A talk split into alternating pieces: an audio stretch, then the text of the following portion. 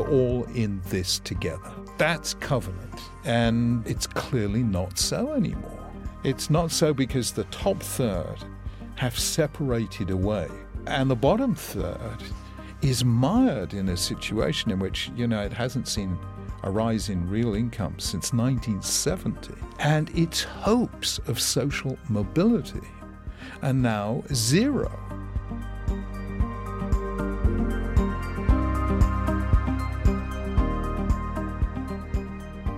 Hello and welcome to Confessions. My name's Giles Fraser, and this is the podcast where we talk to interesting, well-known, clever people and try and drill down into their core beliefs and work out what it is they're all on about. And today I'm absolutely delighted to have with me Rabbi Jonathan Sacks, formerly chief rabbi, academic, uh, theologian, winner of the Templeton Prize, and so much more. I'm delighted to have you, Giles. You're, you're not there yet, but this is why we have grandchildren, to bring us down to earth again, you know. So I was broadcasting a few weeks ago on Thought for the Day, and I spoke about my grandchildren, and my daughter was listening on the radio, and she told her four-year-old daughter, "Oh, look, there's Grandpa talking about you." And my four-year-old granddaughter looked up and said, "Oh, how embarrassing." So we've just been uh, talking now. I-, I discovered you were born in Lambeth, but you have no idea why. no, no, the circumstances of my birth are not part of my active memories, I have to say. But uh, no, my my um, my both my mother and father grew up in London's East End. Right. At the time when that was a pretty Jewish sort of place, a point of arrival really. Yeah. Um, near the docks. And uh, my grandmother ran at the wine shop, Frumkin's Wine Shop, which uh, lots and lots of Jews in the in the in the East End used to uh, used to buy wine from. And my grandmother was a real social worker, although she couldn't read or write. But she would when she, somebody she couldn't came, read or write no, at all. She was from Russia, and she she couldn't she couldn't read or write, but she was very savvy and very interesting. So when people used to come into the shop, and uh, don't forget the Jews in the East End were pretty poor. And she, they'd come in to buy a bottle of wine, let's say, and she would never just let them buy a bottle of wine. She'd say, "Sit down," and she'd take a bottle of wine that was held open, and she'd pour some into a glass and say, "Try this." And while they were drinking the wine, she'd ask them, how's their family, how's this, that, that, and she'd find out how they were doing and if they needed help. She knew who to contact to make sure they were helped. And so, you know, it's a social uh, capital comes in strange ways, and she turned this wine shop into really a community centre, and that was great. And my dad and his dad sold schmatters, that is, you know, ends of cloth. I never saw a customer in the shop, maybe one a week, you know. my, I don't think my dad ever made a penny of it, but... Um, But, but that was not very far away, so we're a sort of East End that, sort of my, family. My great-grandfather uh-huh. worked for the Jewish Board of Guardians, right. and his job was to find people jobs yeah. when they came over from Russia, and po- was part of that community as yeah. well. So yeah. I'm sure they probably knew each other. You know, but that, that, that's probably, you know, the subject that's interested me so much, this power of community. Yeah. What I call the power of we. Yeah. Because, you know, if you're negotiating a strange and difficult and not very nice world sometimes, it does help to have that bond of community. Yeah. And the, the we're going to talk about this in a minute, but yeah. the sort of we-I distinction yeah. is at the core of your new book about morality, isn't yeah. it? See, I, I... Because my dad came over as a, as a child immigrant... And my mother was... Your mum was from Russia and your dad came no, over no, from... No, no, my mum was born in England. Oh, your grandmother My grandparents Russia, yes. came from, from Russia and from Israel, actually. And um, my father's family came from Poland, but he wasn't born in this country. So he left school at the age of fourteen. My mother left school at the age of sixteen. Um, so they never had an education, and I think this is why... We, their four boys, all, all went to university because we had the education we knew they wanted to have had. Um, but what my dad did have was a very, very strong moral sense. He was an incredibly moral human being. And he was uh, really quite judgmental as well, I think. Righteous right. indignation right. was his default mode. Right. And it kind of left an indelible impression on the four of us, um, my, myself and my brothers. So I think we sort of inherited that from them. Was Yiddish part of their language uh, that they... Yiddish, they spoke Yiddish yeah. to one another. Right. But, it, you know, it tells you something about the mindset of those days, that they spoke Yiddish to one another, but they never spoke it to us and never wanted us to speak it. They wanted us to be as English as possible. Yeah. And my dad in particular, you know, longing for this education that he didn't have, would always say to me, say me a five dollar word, you know. So, so we learned words, you know. We, we I, I, So um, I, th- I think they loved England. One and they the wanted that... us to be integrated and, you know, not assimilated but integrated. One of the things that you do so extraordinarily well, it seems to me, is you are, as it were, quite bilingual, which is to say you're thoroughly British and you speak the language that sort of secular Brits can understand, and yet, of course, you are uh, thoroughly Jewish. And, and that those two things are not any sort of contradiction, but you're... Your father would have been extremely proud. What? Well, he, he he really enjoyed it vicariously, you know, and I enjoyed it because he enjoyed it. And I always remember, you know, when I did the Wreath lectures, I think back in nineteen ninety, uh, there was a journalist called Clifford Longley, who was the yes. religious correspondent of the Times, who said about me, he's very English, mm. and even when he's boring, he's boring in an English sort of way. And I thought that was the best compliment I was ever paid. You, you, you went to um, you went to Church of England primary school, didn't you? And, I went uh... to a Church of England primary school called Saint Mary's Finchley, and then Christ College Finchley, my secondary school. So I always... Uh, had friends and grew up in an environment that was intensely Christian. Um, oddly enough, why was why was that? Why? why, why because did you... they were the nearest. My mother never trusted me to cross the road. I see, I see, I see. I mean, the primary school was three minutes walk away, and the secondary school was one minute walk away. I could hear the school bell as my alarm clock. You know, right. It was very good. Right. So. Um, Uh, oddly enough, though, um, at Christ College, believe it or not, almost half the kids were Jewish. Right.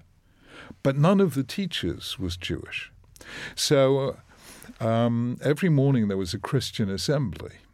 And for the first four years I was there, the Jewish boys just sat in classrooms finishing off the homework they should have done the previous night. Yeah, yeah. Um, but then some inspector said this is not in the spirit of the law, which says everyone has to have a, a religious assembly every day. So they had to create a Jewish assembly.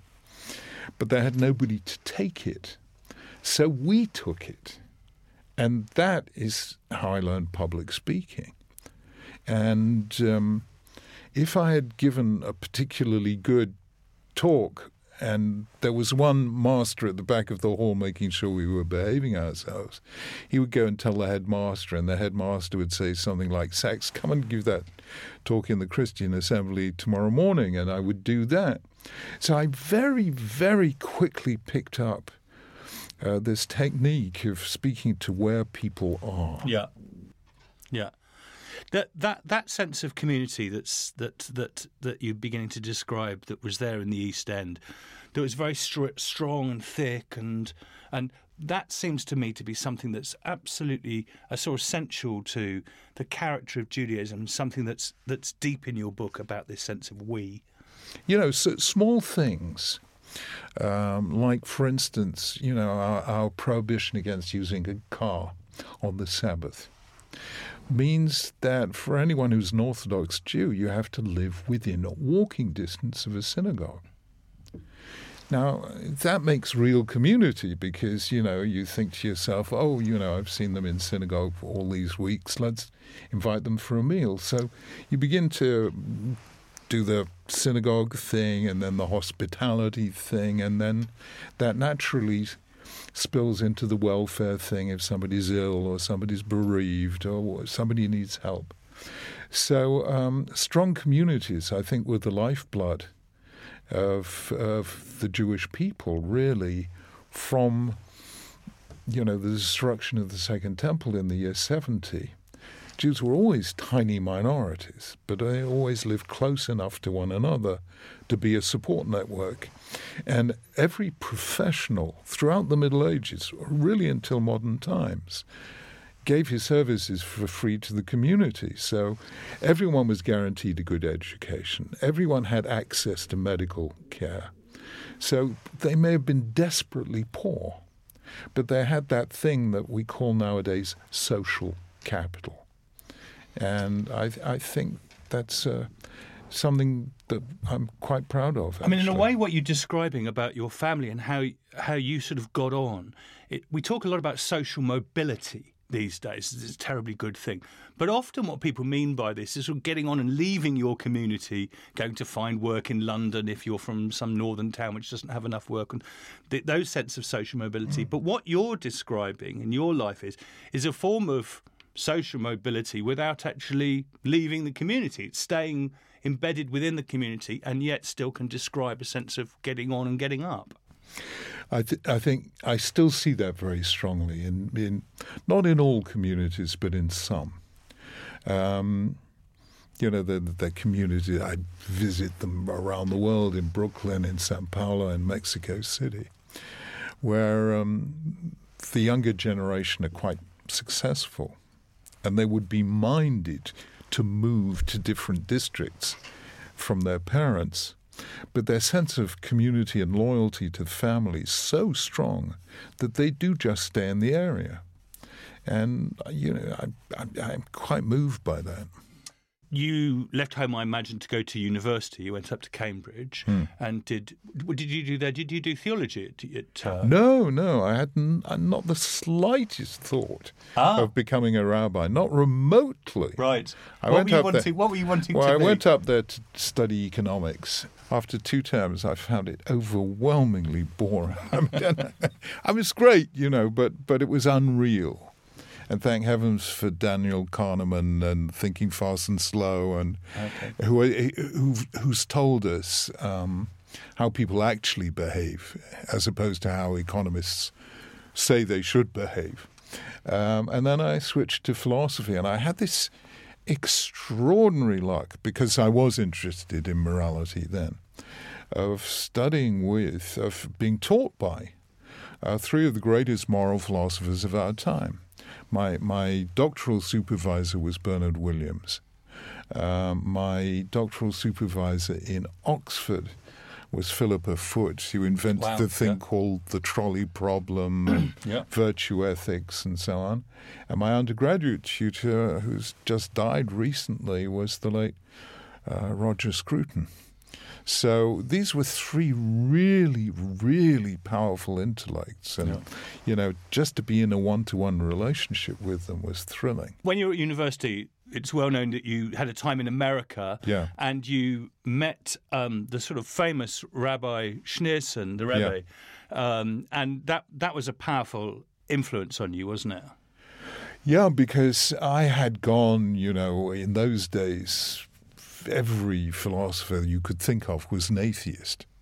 I mean, the really pious ones were agnostic, but that's as, that's as far as it was, went. Scruton was a sort of agnostic-ish, sort of like, but yeah, positive about Anglicanism.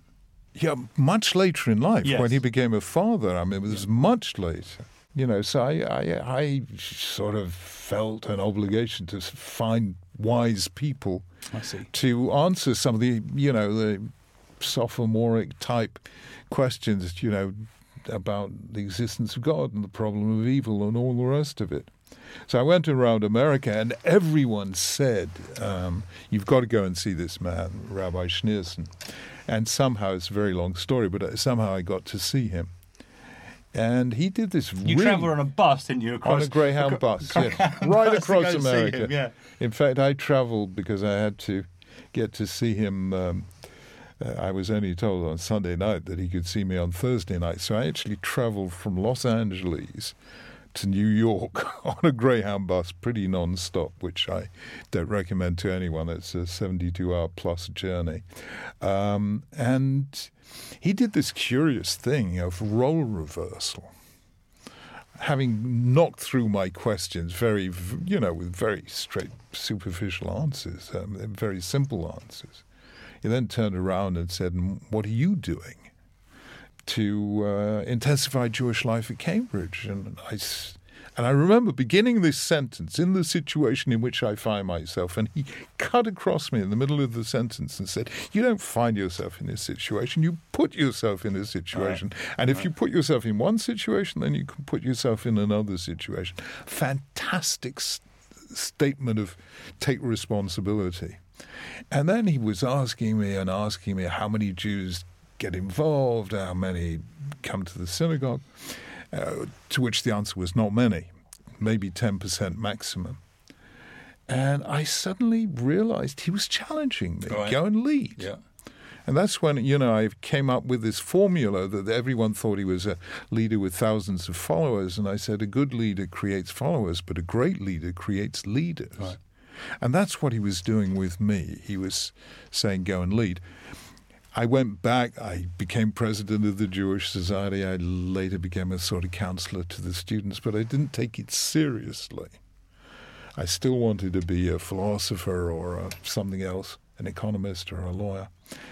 But, you know, it just gnawed at me, you know, it was there, it was lodged in my mind. I think some listeners to this um, programme might not understand that Rabbi Schneerson was a huge influence on on Judaism at the time. That, uh, perhaps you say a little he, bit about he, that. He um, is the only Jewish leader I can think of in all of history who influenced every single Jewish community in the world. Huh? He did what in Christianity you would call evangelism. Now, we don't have that in Judaism. But that's the nearest thing, isn't yeah, it? Yeah. It's what they call nowadays outreach. He didn't reach out to non-Jews, but he reached out to Jews. And he sent his emissaries to the most remote places where he thought you might find Jews and see if you can bring them back by love. He was... I really, I mean, his whole approach was completely non, non-judgmental, very embracing, very inclusive. And he sent his uh, guys everywhere. You know, there are a lot of uh, um, disaff- unaffiliated Jews and Israelis, for instance, in Kathmandu. Well, you go to Kathmandu, you will find one of Rabbi Schneerson's emissaries there, and they have the biggest Seder in the world. They're on Passover. They have three thousand people celebrating Passover in Kathmandu. He also had a sense, didn't he, that there was a message from Judaism to the world, not just to the Jewish community, but also through the sort of through Noah and through the sort of uh, the, that sort of covenant, that there was a message also that Judaism has to the w- world. He was totally passionate about that. Yeah. You know, there, there, there is this basic, what I call in the book, covenant of human solidarity, which really spoke to him. Basic principles of morality which apply to us, whatever our faith, whatever our background. And um, he really, as it were, empowered me to do that kind of thing. That's probably where, though you don't, I don't think you say it in the book, but you, in the end of the book you draw a contrast between having a contractual relationship that people have or a covenantal relationship with each other, and that the contractual relationship is perhaps a sort of inheritor of contemporary liberalism or liberalism in that, that sort of tradition. It's the I is at the centre of it. Mm. Um, it's it's the sort of thing that economics is often premised upon. Mm. But you're wanting to say, in order to have this sort of richer moral life, this we life, you have to see things in a covenantal way, not a yeah. contractual way. Yeah. The the you know, I have a contract, let's say, with a guy who who services my car. He's interested in the money, I'm interested in the car, we do an exchange, we both benefit. Uh, but that's a relationship for a specific purpose, for a limited time, and it doesn't carry over into anything else. A covenant is like a marriage, really. Two eyes come together to make a we. each respecting the independence and integrity of the other, but nonetheless we pledge ourselves to one another in a bond of loyalty and love to do together what neither of us can do alone.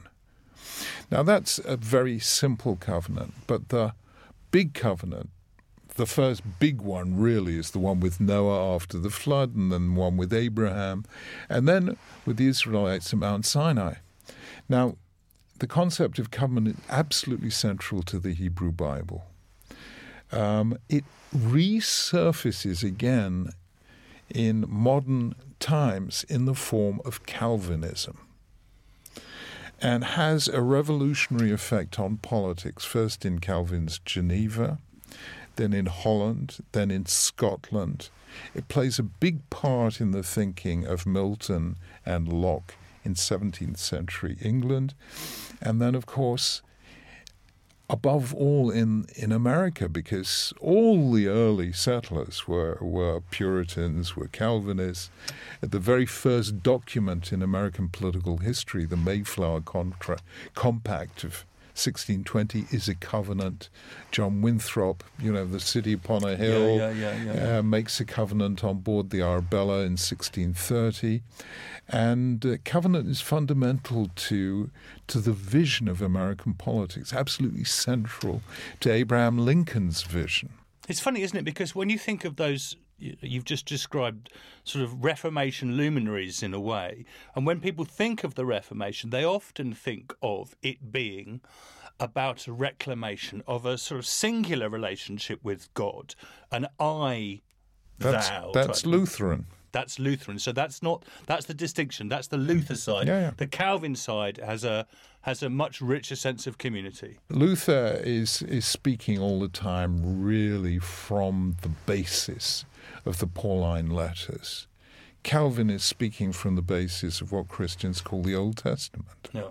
Yeah. It's a very different mindset. So Calvinism, I mean, Lutheranism is much more personal, and Calvinism is much more political. Don't forget also, not only does the what we would call the, the free society, the democratic state, have Calvinist roots, but so does the market economy. We forget that Max Weber wrote a book called The Protestant Ethic and the Spirit of Capitalism. And by Protestant, he meant Calvinist. So Calvinism is that, you know, a, a sort of secularized Calvinism is at the heart of the free societies of Britain and America. America more than Britain, but... And, of course, the the phrase, the key phrase here is we the people, the opening of the preamble to the American Constitution. Nobody in England says we the people because we are Her Majesty's loyal subjects. So it's not covenantal. It's you, you have a monarchy here and we're her subjects. But America is a bold experiment, and I see America losing its way just as we are losing our way. Your book is, in a way, uh, uh, trying to chart some of that losing our way and and how that's happened. Social media is a part of it, populism, the angry nature of populism, how we're just set against each other. Perhaps you could describe some of the roots of that. I mean, in America, if, if, if it begins in this covenantal way, how is it broken down? Well, no, but people no longer believe they're responsible for one another. Covenant means we're all in this together. Right. That's covenant. Yeah. And... You know, it's it's clearly not so anymore. It's not so because the top third have separated away what Robert Reich called the secession of the successful.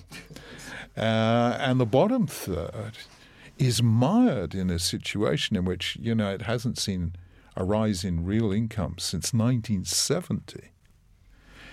And its hopes of social mobility and now zero. You know, very, very few people escaping from that world uh, because uh, communities that used to live together are now separated out. So the rich have gone that way and the poor have gone that way. Um, and uh, wherever you stand on the political spectrum in America, people are seeing the end of the American dream. the American dream being that anyone can get anywhere so long as they work hard enough. And it's no longer true. When I was much more of a lefty than I am now, and I read um, some of your previous stuff, I remember a number of years ago reading Uh, an essay that you wrote in The Dignity of Difference called The Moral Case for the Market Economy, I think it was. I always thought of you that that you were, you had this strong sense of community, but that you weren't terribly, you weren't terribly critical of the sort of economic system, that, that uh, capitalism, basically, that I felt was sort of implicated in that move from the we to the I. And You are you are an apologist for the market economy, the capitalist market economy, aren't you? That, would that be fair to say? I was then, yes. yes. That was two thousand one, two thousand two. Have you changed your mind? I, I think everyone's changed their mind. Everyone oh, wow. who has a mind has changed it. Yeah. I met uh, through speaking at TED uh, a couple of years ago somebody called Ray Dalio. Ray Dalio is the head of the largest hedge fund in the world called Bridgewater. He is also the fifty-seventh richest person on earth. Right. And last year said income inequality in America is a national emergency and an existential threat to the future of America. Now, I mean, when somebody like that says something like that, you know that something very significant has happened. I have, at the, in the last chapter of the book, referred to two people who, whose views on economics I respect a great deal. One is Sir Ronald Cohen, the one of the first and most successful venture capitalists in Britain, who is now calling for something he calls impact economics, in which a company should be judged not only by its profit but by its social impact on people's lives. The other one is Raghuram Rajan, the former chief economist of the International Monetary Fund, who is calling for a socioeconomics which will factor in the impact of corporations on society and community. Now, here are people sounding very much like Giles Fraser, for heaven's sake. Uh, and one's a venture capitalist, one's a hedge fund manager, and one's a senior economist. So I think anyone, Giles, you, you did the persuasion, or maybe the world changed. Wow. I mean, I, I, I was talking to Roger Scruton, may his memory be a blessing, right, in on one of these confessions maybe eighteen months ago.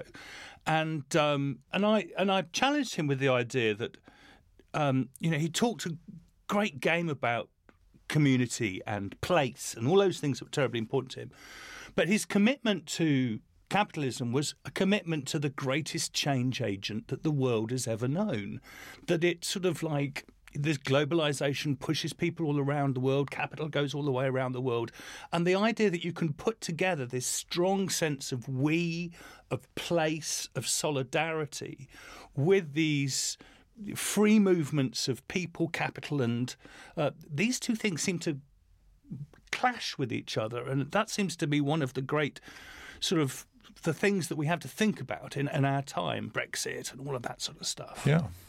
Look, my argument is very simply this, that we have tried to run a liberal democratic society on the basis of two institutions only, namely the democratic state and the market economy, and it can't be done because you need some a third entity, which is the we element, the um, bit in which the parts of the world like family, community, yeah, congregation, charity, voluntary association, where we don't join as I's seeking our own self-interest. We join as part of a we seeking the common good. Now, if that bit is strong, then the other two bits will be strong. You'll have a sense in politics if we're all in this together, and you'll have a sense in economics that those who have more than they need must share with those who have less than they need, which is the basis of an equitable economy. But you get rid of that third element, the moral sphere, the we, then the politics will gradually go wrong and the economics will gradually go wrong, and both of them have gone wrong. And we requires an infrastructure, doesn't it? It's not just a, it's not just a feeling or a, a, a sort of sense of mind. It requires sort of like institutions, as it were, to be strong, to keep the the we, to to keep that sense of we yes, there. It it it it needs its ecology. It needs its environments. You, then we need to rehearse their values daily. And we need to celebrate them. You know, that's why religion is pretty good at this, because religion doesn't just come up with moral theories.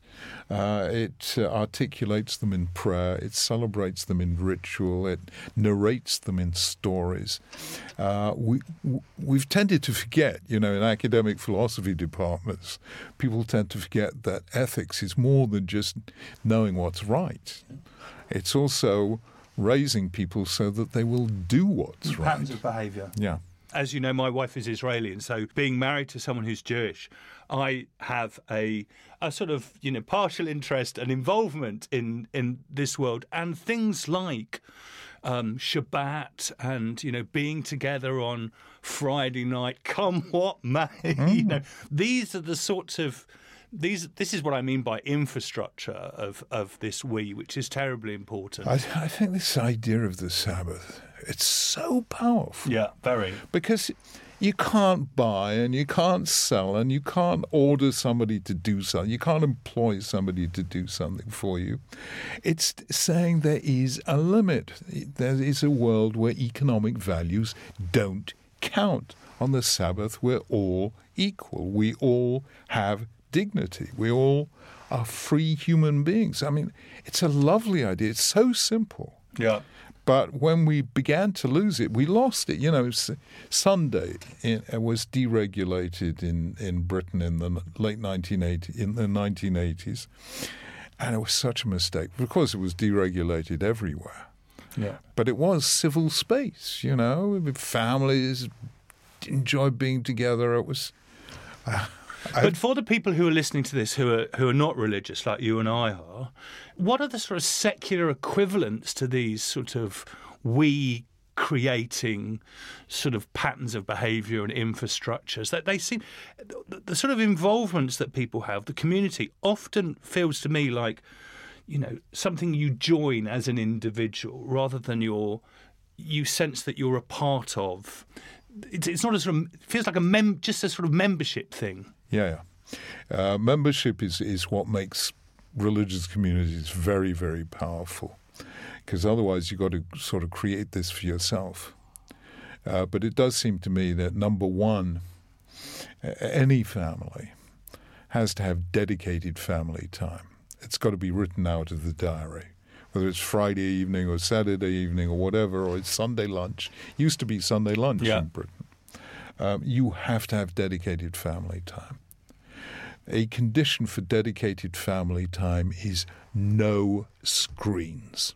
ah, yes. You know, no, no phones, screens. No tablets, no nothing. Mea culpa. You, you, you, you, you, you're making eye contact. You're not yeah. texting under the table. Yeah, yeah. And that's terribly important. Yeah. I think all schools, I don't know to what extent they do, but all schools should build social action into their curriculum so that it should become absolutely normal and habitual that you will spend part of your time every week helping others, going outside your comfort zone, whether it's dealing with the elderly or the poor or the sick or whatever it is. Um, and I, I think you can build communities around social action. So, you know, religious ritual helps. And I have absolutely no doubt that that great Russian Jewish writer Ahad Ha'am was right when he said, more than the Jewish people kept the Sabbath, the Sabbath kept the Jewish people. Oh, yeah, I can see that. So that, that is very powerful. But you can build secular equivalents around dedicated time as part of family and social action, and out of that social action comes community. How how is the health of the Jewish community in Britain at the moment? um, re- quite remarkable. You know, if, if people could come back from a century ago, come back to life and just see where we are, they would not believe it. First of all, we have, you know, seventy percent of our children going to Jewish schools. So our children are more learned than their parents are, than their grandparents were. They would be absolutely amazed. They would be amazed that our synagogues are f- pretty much, for the most part, so young and so joyous. Yeah.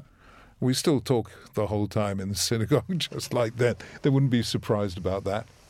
Um, but I think they would be surprised to see that, for instance, you could be in the public sphere and still, you know, stay a practicing Jew and without attempting to hide your identity.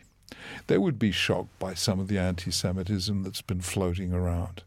But I think more than anything, they would be impressed by the confidence, the knowledge, and the commitment of Jews to Judaism. Is that anti-Semitism that's been floating around, is that something that has increased over the last few years? Oh, yes, absolutely. Yeah. What, what's been the, what's at the root of that? Look, the root of all of this is a sense that things are going wrong. Uh, you know, we've had this, everyone has this sense.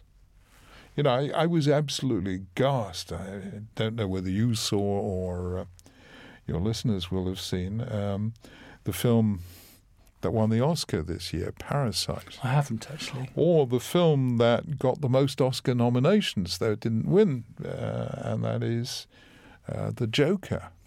Now, ostensibly, these could not be less alike, because The Joker is uh, an American film set, obviously, in Gotham City, and uh, Parasite is a South Korean film. But they are both about the gap between the lowest and, and yeah. the successful. They are both uh, about the almost inescapable nature of being at the bottom.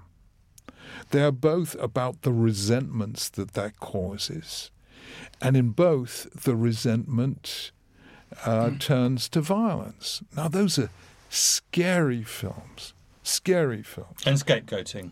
And when things go wrong, people can ask, you know, what should we do about it? Or they can ask, who did this to us? Now, if they ask that second question, they're looking for a scapegoat. And the scapegoat of choice over the centuries has been Jews. Why Jews? Well, as you know, Giles, there are deep theological reasons for that. Jews were the other. Uh, in Christianity and to some extent in Islam as well. And it's very difficult to dislodge those beliefs because they're buried deep down in people's imagination and, and they have no idea that they're there. So, for instance, Richard Dawkins, opening sentence of chapter two of The God Delusion. Right? The God of the Old Testament is... dot, dot, dot, dot, the nastiest character in fiction. Uh, it, it happens all the time, and people are people say that yeah. uh, uh, as, as if they're saying something. They have no idea what they're saying when they say that. Indeed. That happens all the time. Yeah. So uh, I said to Richard, that sentence shows yep. you are a Christian atheist, not a Jewish atheist.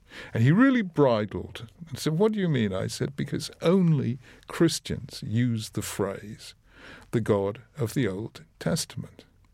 It's a Christian phrase. Yeah. And Christians sometimes... It's a sort not... of Christian heresy as well. I mean, I, yeah. I have to say, from Marcion and, you it's, know... I mean, it's, it's the Marcionite heresy. Yeah. Uh, because in Christianity, the God of the Old Testament is the God of the New Testament. So, and, and, of course, the imperatives of love uh, in the New Testament are taken from the Old Testament. Leviticus I think they're very badly named Old and New Testament. There's not very much new in the New Testament. Yeah. So, you know, so um, the New Testament is what we would call a midrash yeah. on the Old Testament. It's an ex- exegetical elaboration. But the fact is that a phrase like that can be used by an intelligent human being like Richard Dawkins without for one moment understanding what he's talking about. Or let's say a journalist will use the phrase, the word Pharisaic. Yes.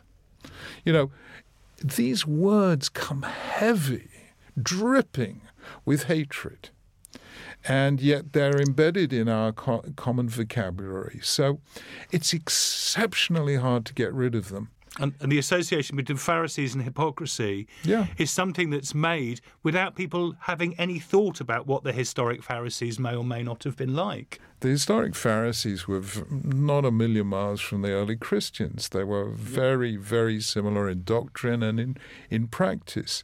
So, you know, these, there's a long history. It's, it's difficult to identify and excavate and get rid of two thousand years of, of prejudice. Uh, sadly, um, this has been a, a, a very rude awakening for every member of my generation and beyond, born after the Holocaust, who believed that it could never happen again. And every one of us has been shaken. I mean, uh, you know, I, I, I was very struck Uh, by the fact that uh, Tom Stoppard, who only discovered he was Jewish when he was, what, close to sixty, I would have thought, has just uh, produced a play, Leopoldstadt, which is about the Holocaust. And although it's not autobiographical, it's about a family that's not a million miles from what he imagined his family to have been. Um, so when, when a Tom Stoppard is haunted by anti-Semitism, then you think to yourself, well, it's it's really getting to people. It reminds me, once again, of the need for the State of Israel, actually, um, why the State of Israel came into being, and having Jewish children myself who are um, going to be Israeli citizens, uh, have their Israeli passports. For me, when you see that, that this rising mood of anti-Semitism, we had stickers on the phone box outside our house all about really vile anti-Semitic stickers, which the police haven't done very much about, which is a great pity. Mm. But you suddenly realise that, you know, that that actually that place as a place of safety is extremely important. And uh, a lot of modern politicians don't understand that. The poet Robert Frost said, home is the place where when you have to go there, they have to let you in. And Jews need a home like everyone else. And yet people don't understand it, do they? They don't understand that, that uh, the, the, that they, they seem to have forgotten why it is that the State of Israel was created. Giles took marrying an Israeli for you to understand, so it's hard to understand, you know. It is hard to understand people's fears from the outside, yeah. whatever those fears are and whoever they are. So, um, but I, it, it, it, it has struck me that this last couple of years, the Jewish community has been really unnerved. Um, I think it feels very relieved that that things went the way they did. Um, but having said that, uh, being Jewish is not about anti-Semitism. It's about sanctifying and celebrating life. And it's about the things I write about in the book, about community, about family, about the we dimension of life, and about seeing all of that as an expression of covenant. That is, that it's holy somehow. You know, that's that's how God is described in the Hebrew Bible. He's a father, we're his children, you know. Or sometimes in Hosea and even in Ezekiel, even in Jeremiah, he is the lover and we are the beloved. So it's husband and wife, parent and child. These things are not just biological, they are sacred and they're very beautiful. And at the same time, they're very human. That sense of what I, what I get with Judaism, why I love Judaism, is uh, I, I get from it that's very, very strong sense about celebrating life, mm. about about life as being sort of God-breathed, and that the creation is a sort of part of the connection that we have to the divine. Mm. That seems to me such a rich sort of theme within Judaism, and one that, that that's one that I thoroughly appreciate. Mm. Yeah, it's not a Richard Dawkins picture. no, no, you know, and the, and the weird thing is, you know, people, uh, not everything comes through in translation. Uh, but the book in the Hebrew Bible where the word joy appears most is Ecclesiastes. Is it? Which most people think is the most miserable book in the Bible. But actually, the Ecclesiastes is the perfect commentary on the consumer society. Because this man had everything. You know, he had wealth, he had houses, he had gardens, had servants, he had, you know, the whole of chapter two is, I bought for myself, I built for myself. It's all I, I, I stuff. And what is, what does having everything do for him? You know, Havel, Havelim, Hakol, Havel, which means meaningless, meaningless, everything's meaningless. Yes, yes, you know, yes. So he's got everything and he finds life meaningless.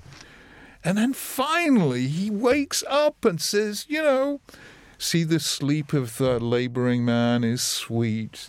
See life with the woman you love. You know, work and love and just enjoy every day. And the word rejoice appears, although it doesn't appear in translation that often. It appears seventeen times uh, in um, that little book of Ecclesiastes, where it only appears sixteen times oh, in you, the you, whole you, of you, the Mosaic. You've opened my eyes to that, because I always thought it was a pretty miserable sort of like, you know, everything is vanity type. Yeah, of, that's it's what all you know about. Vanity. And yeah. Then he gets real, you know, celebrate yeah. today, you know, the power of now, and, you know, find a woman to love. This is a guy who had three hundred wives and seven hundred concubines. I mean, you know, of course that made him miserable. Find one and love her, then you'll be happy. I mean, this it was is... the Queen of Sheba that did it. Yeah. yeah. Let's talk um, finally about the, the the state of Christian-Jewish relationships in this country, because th- there's this issue with anti-Semitism that's there, but it feels to me like Christian-Jewish relationships are in a much better place than they've been for quite a while.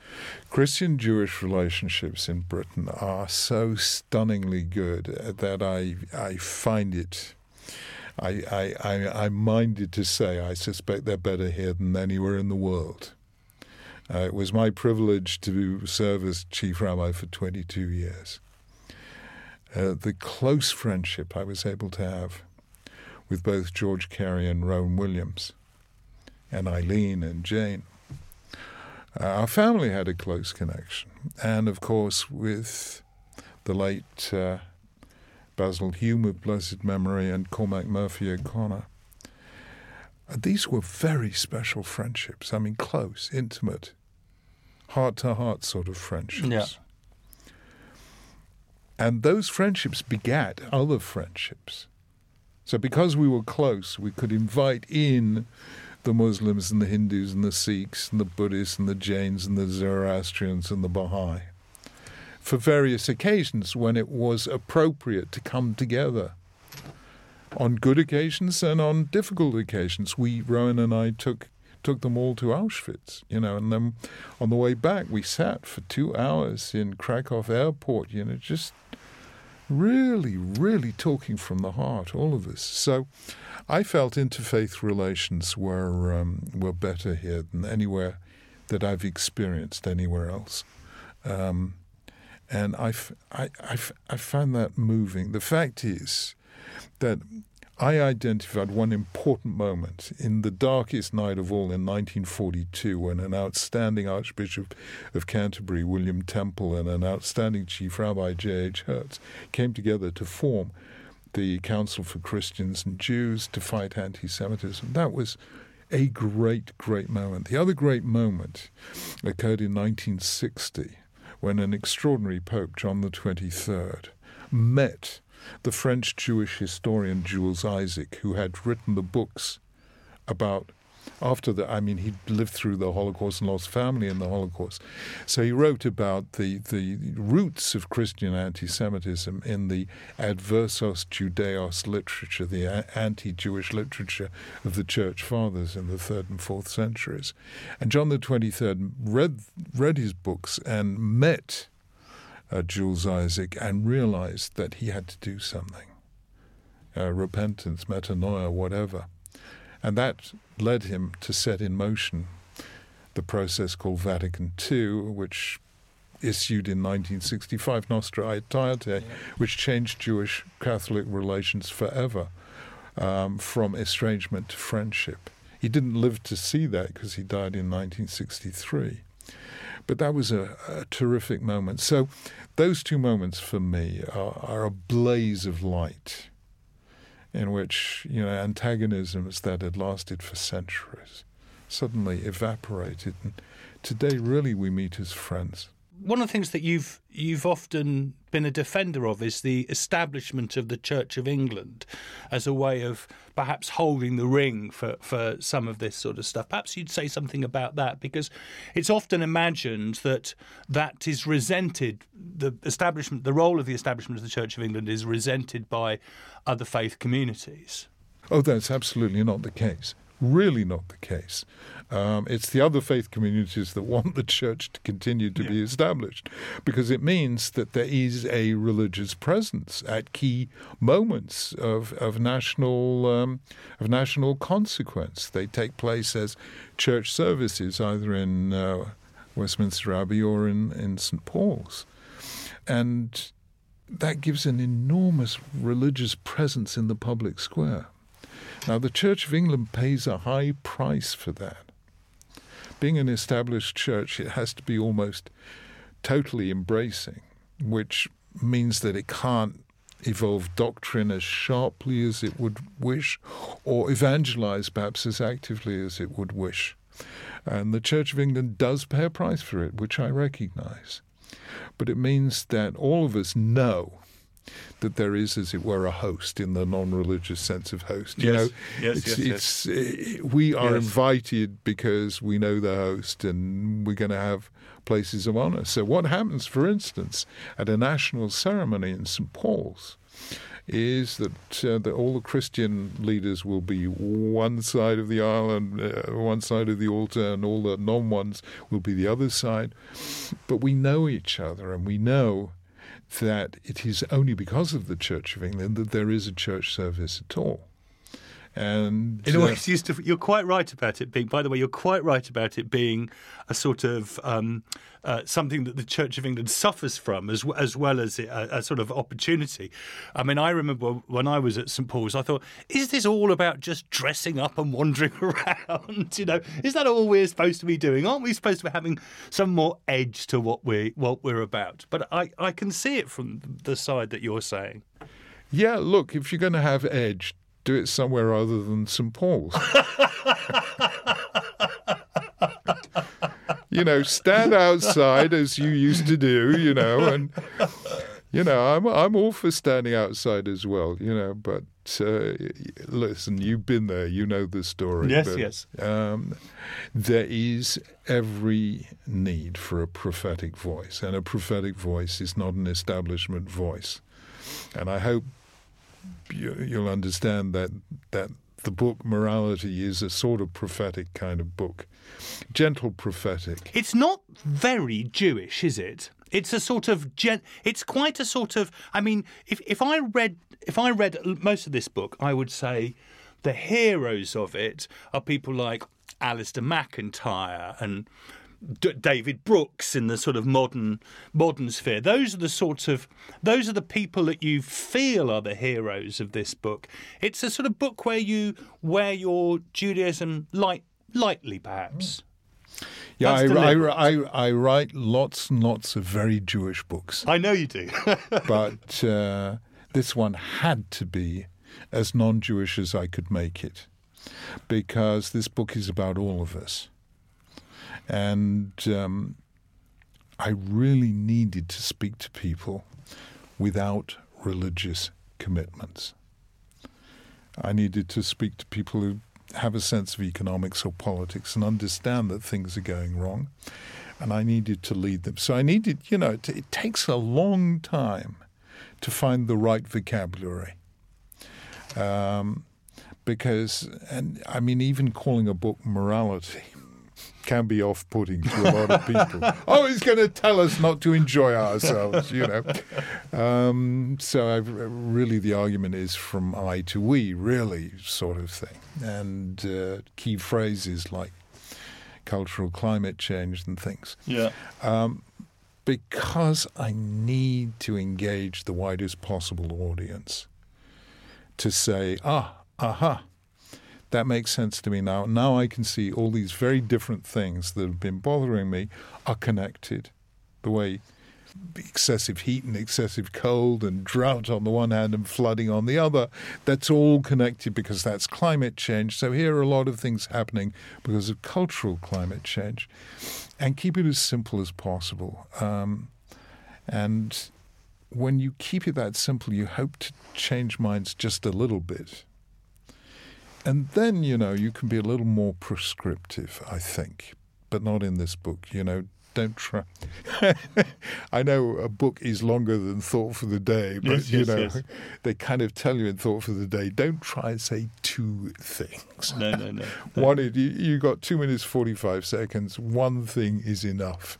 So I've tried really just to say one thing in this book. You're supposed to be retired, Rabbi Sacks, but I don't see any sign of you slowing down at all. And we spoke before about the fact that your diary is one of the books that you won't look at because yeah. It's sort of terrifying. Yeah. Uh, my cure for depression and uh, any kind of withdrawal symptom is overschedule your diary. So you just, just don't have time. And it really, really works. And uh, when, uh, you know, I met, uh, the last time I met Shimon Peres, uh, who was ninety-one and still president of the State of Israel, and he was looking pretty young.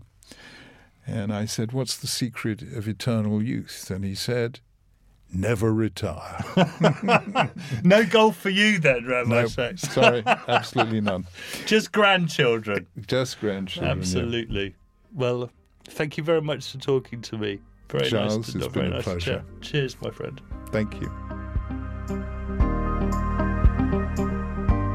Thank you for listening to this episode of Confessions with me, Giles Fraser. If you're enjoying the podcast, please do rate and review it. And do subscribe wherever you get your podcasts. I'll be joined by another guest next week for another episode of Soul Bearing, and I do hope you'll tune in then. And do check out the website, unheard dot com.